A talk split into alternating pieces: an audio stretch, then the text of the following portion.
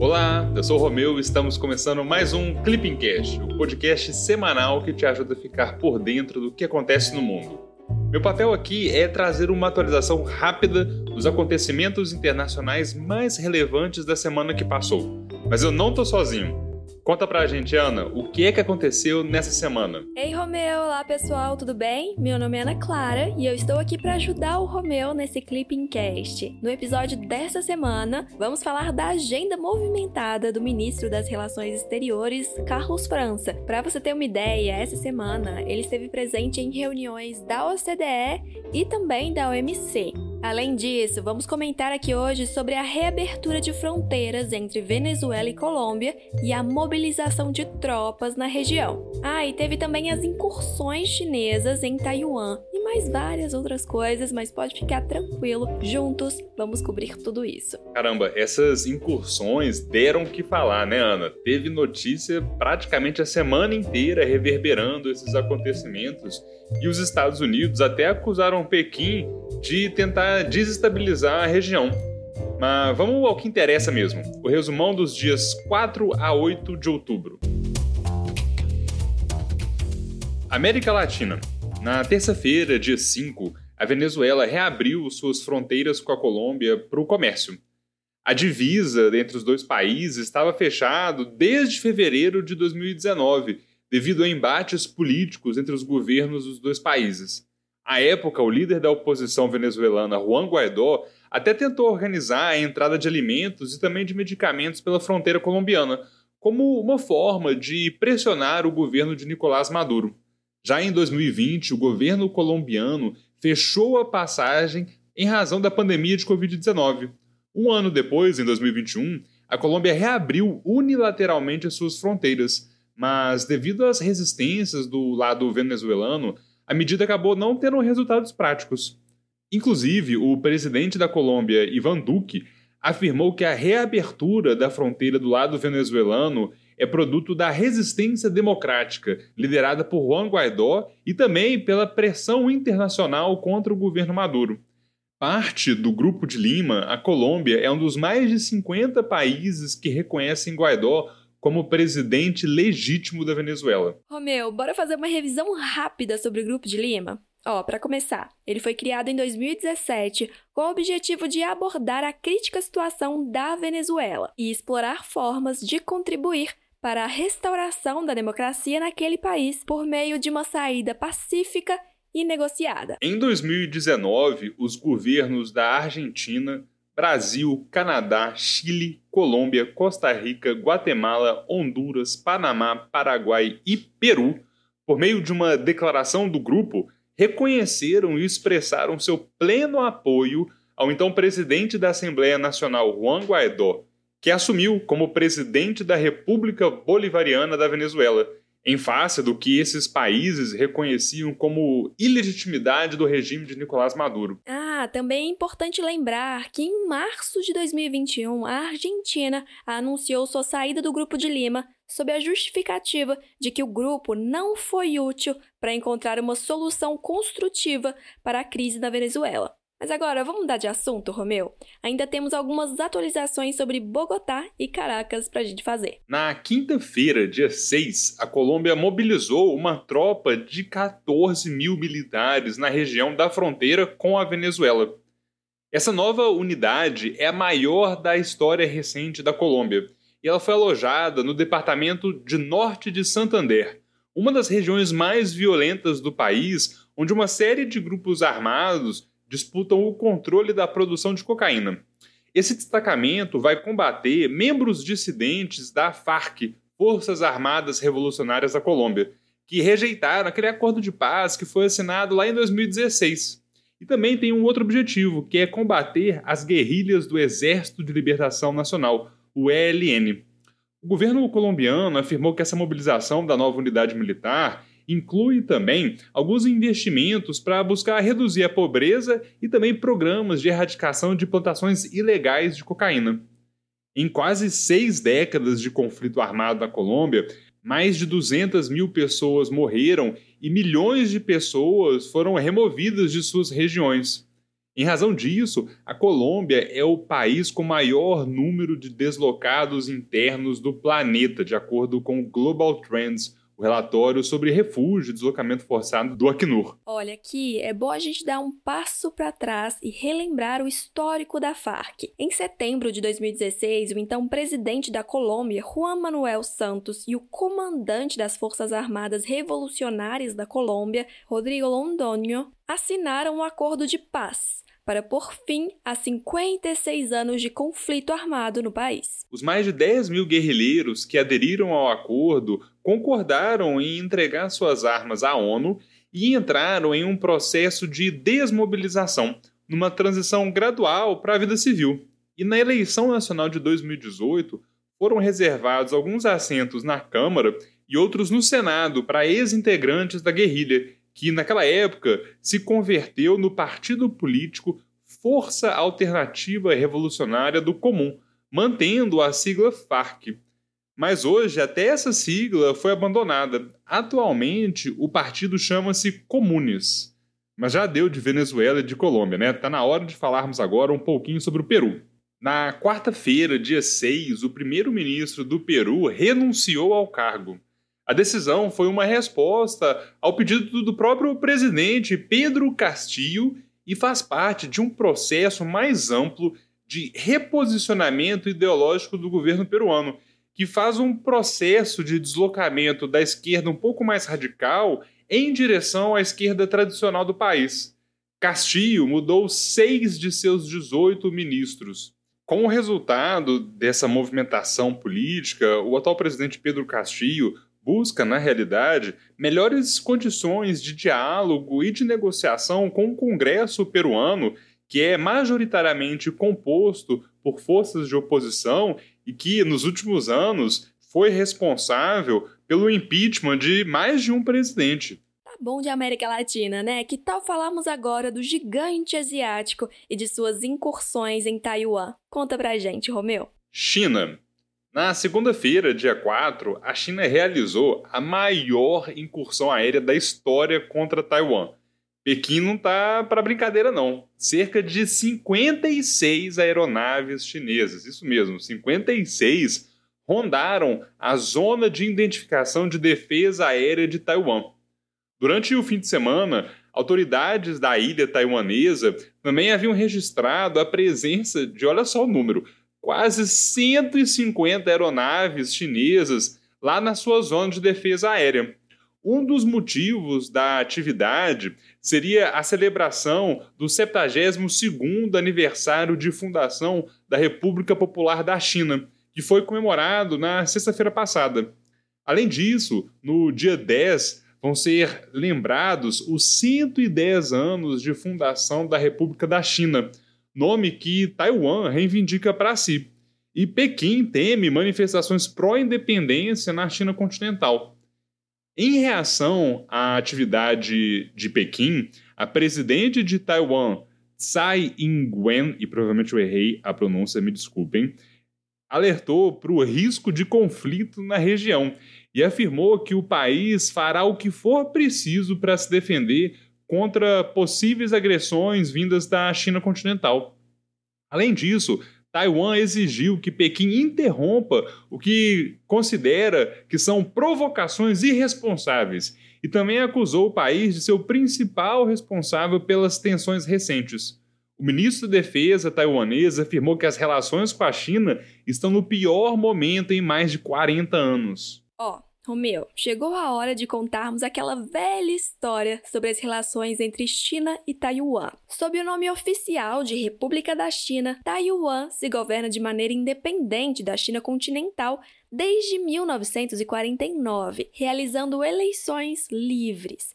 Por meio da cooperação militar com os Estados Unidos, o país ainda dispõe de forças armadas próprias. Por meio de um acordo que é conhecido como o Consenso de 1992, o PCC e o Kuomintang estabeleceram o que a gente conhece hoje como a política de uma só China, concordando que a China continental e que Taiwan compõem o mesmo Estado soberano, só que discordando sobre qual seria o seu governo legítimo. Tacitamente, Taiwan concordava naquele momento em não buscar a independência. Só que a proeminência recente do Partido Democrático Progressista, da atual presidente, não considera válido esse consenso de 1992, o que também contribui para o tensionamento da relação entre Pequim e Taipei. Nos últimos anos, as comunicações oficiais entre a ilha e a China continental foram cortadas. Para você ter uma ideia, as atividades militares no Mar do Sul da China intensificaram-se e a pressão diplomática de Pequim logrou diminuir o número de países que reconhecem o governo de Taiwan como representante internacional da China. Embora o relacionamento entre Estados Unidos e Taiwan não seja recente, as últimas administrações americanas vêm contribuindo para a escalada de tensões, o que se verifica pelo aumento das vendas de armas e pelas novas iniciativas americanas de contenção da China na região. Agora que já comentamos a relação entre Estados Unidos e Taiwan, bora falar também da reação americana após o exercício militar chinês. Ainda na segunda-feira, os Estados Unidos buscaram responder às ações da China no Estreito de Taiwan, o que acabou levando a algumas farpas entre Washington e Pequim. Em comunicado, o Pentágono declarou que o aumento das atividades militares chinesas ali no Estreito de Taiwan pode destabilizar toda a região. Em resposta a esse comentário, a chancelaria chinesa declarou que Taiwan pertence à China e que os Estados Unidos não estão em posição de fazer esse tipo de declaração irresponsável que, de acordo com Pequim, violam o princípio de uma só China. É bom lembrar que, ainda que Washington reconheça esse princípio, os Estados Unidos têm um acordo de fornecimento de armas e também de ajuda a Taiwan. Só que, olha, as tensões entre Estados Unidos e China não derivam apenas da disputa por Taiwan e da sua independência. A tensão entre os dois países também tem se intensificado devido a iniciativas como o Acordo AUKUS e também a retomada do Quad. Apesar disso, os dois governos não estão prontos para irem para a disputa, não. E uma evidência foi o anúncio pela Casa Branca de uma cúpula virtual entre Joe Biden e Xi Jinping ainda esse ano, para tentar aparar algumas arestas e buscar o diálogo. Ultimamente, os Estados Unidos propuseram tantas iniciativas para conter a China que a gente até fica confuso, né? Mas vamos relembrar uma delas, o Quad. O diálogo quadrilateral de segurança, Quad, é um diálogo estratégico entre os Estados Unidos, Índia, Japão e Austrália, com o objetivo de cercar geopolítica e militarmente a China. O diálogo foi iniciado em 2007, mas foi paralisado após a retirada da Austrália. Em 2017, essa iniciativa foi retomada pelos Estados Unidos, justamente como parte da estratégia de contenção da expansão chinesa na região do Indo-Pacífico. E esse ano, em 2021, o Quad teve sua primeira reunião de cúpula, ou seja, reunindo os chefes de Estado e de governo dos países que compõem o agrupamento. Na ocasião, eles defenderam a manutenção de um Indo-Pacífico livre e aberto. Nesse encontro, os líderes também se comprometeram a aumentar a cooperação em áreas como segurança, tecnologia, infraestrutura e saúde. Em resposta ao encontro, Pequim afirmou que o grupo está fadado ao fracasso. Positivo ele, né? Então vamos mudar de assunto, né? Vamos falar um pouco agora sobre as novas armas russas. Rússia. Na segunda-feira, dia 4, a Rússia testou pela primeira vez o lançamento, por meio de um submarino, de um míssil hipersônico. Trata-se de mais uma arma que o governo de Vladimir Putin vem chamando de invencíveis, em razão de sua alta tecnologia. Esse teste ocorreu na semana seguinte ao anúncio feito pela Coreia do Norte de que o regime de Kim Jong-un havia lançado um planador hipersônico com sucesso. As exibições de força com esse tipo de armamento tendem a agravar ainda mais as tensões entre a Rússia e os países da OTAN, sobretudo os Estados Unidos. Ainda que Joe Biden tenha alcançado um acordo com Putin para conseguir prorrogar a validade do acordo New START, O desenvolvimento dessas armas hipersônicas impõe novos desafios entre a relação militar de Estados Unidos e Rússia. Passando agora para o último tema do episódio, vamos falar das reuniões ministeriais da OCDE e da OMC, que contaram com a presença do chanceler do Brasil. Economia. Na terça-feira, dia 5, o Brasil ressaltou a importância do avanço nas regras para subsídios agrícolas no comércio internacional. O ministro das Relações Exteriores, Carlos França, participou da reunião ministerial informal da OMC, que foi realizada em Paris, à margem da reunião ministerial da OCDE. O encontro teve como objetivo discutir os resultados que são esperados para a 12ª Conferência Ministerial da OMC, que vai ter lugar em Genebra, em novembro desse ano.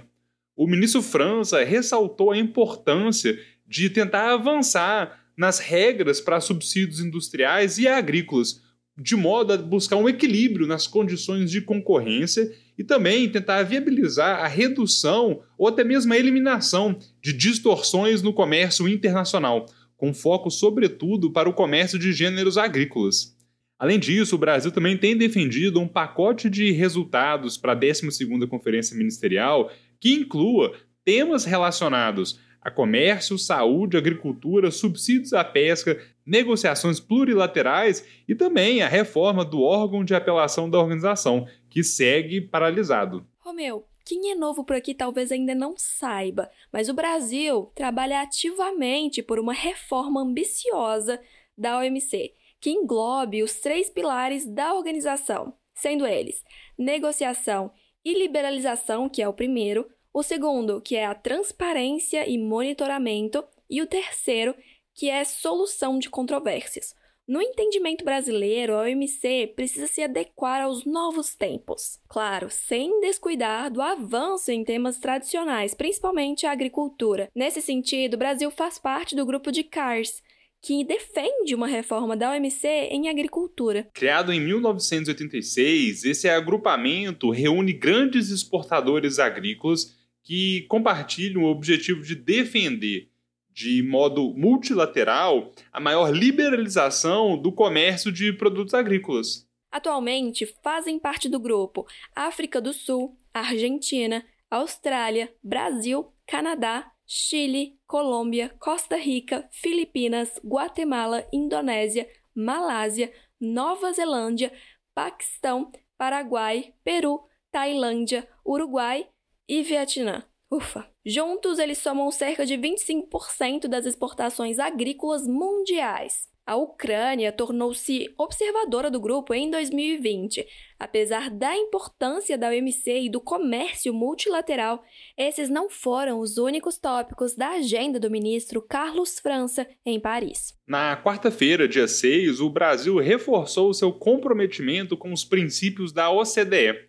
O país participou da segunda parte da reunião ministerial do Conselho da Organização, na condição de parceiro-chave e de candidato à acessão à OCDE. De acordo com o Itamaraty, os representantes brasileiros fizeram intervenções em diferentes sessões do evento, e especialmente aquelas dedicadas à tributação, ao comércio internacional, ao financiamento, ao desenvolvimento, sustentabilidade e à inclusão social. Os integrantes da delegação brasileira também participaram de reuniões bilaterais com representantes da Austrália, do Cazaquistão e da Turquia, que apoiam o pleito brasileiro à OCDE. O evento foi presidido pelo secretário de Estado americano Anthony Blinken e marcou a comemoração do 60º aniversário da OCDE.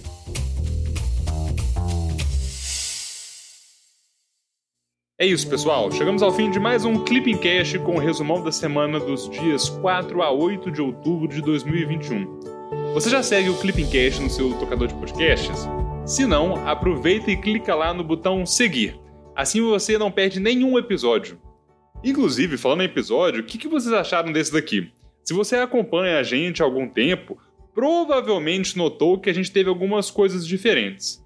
Em outubro, vamos tentar testar algumas novas vozes e outros formatos. Mandem mensagens lá pelo nosso Instagram, o @clip_CSD. A gente quer melhorar o ClippingCast e a opinião de vocês é fundamental. Até semana que vem e tchau, tchau!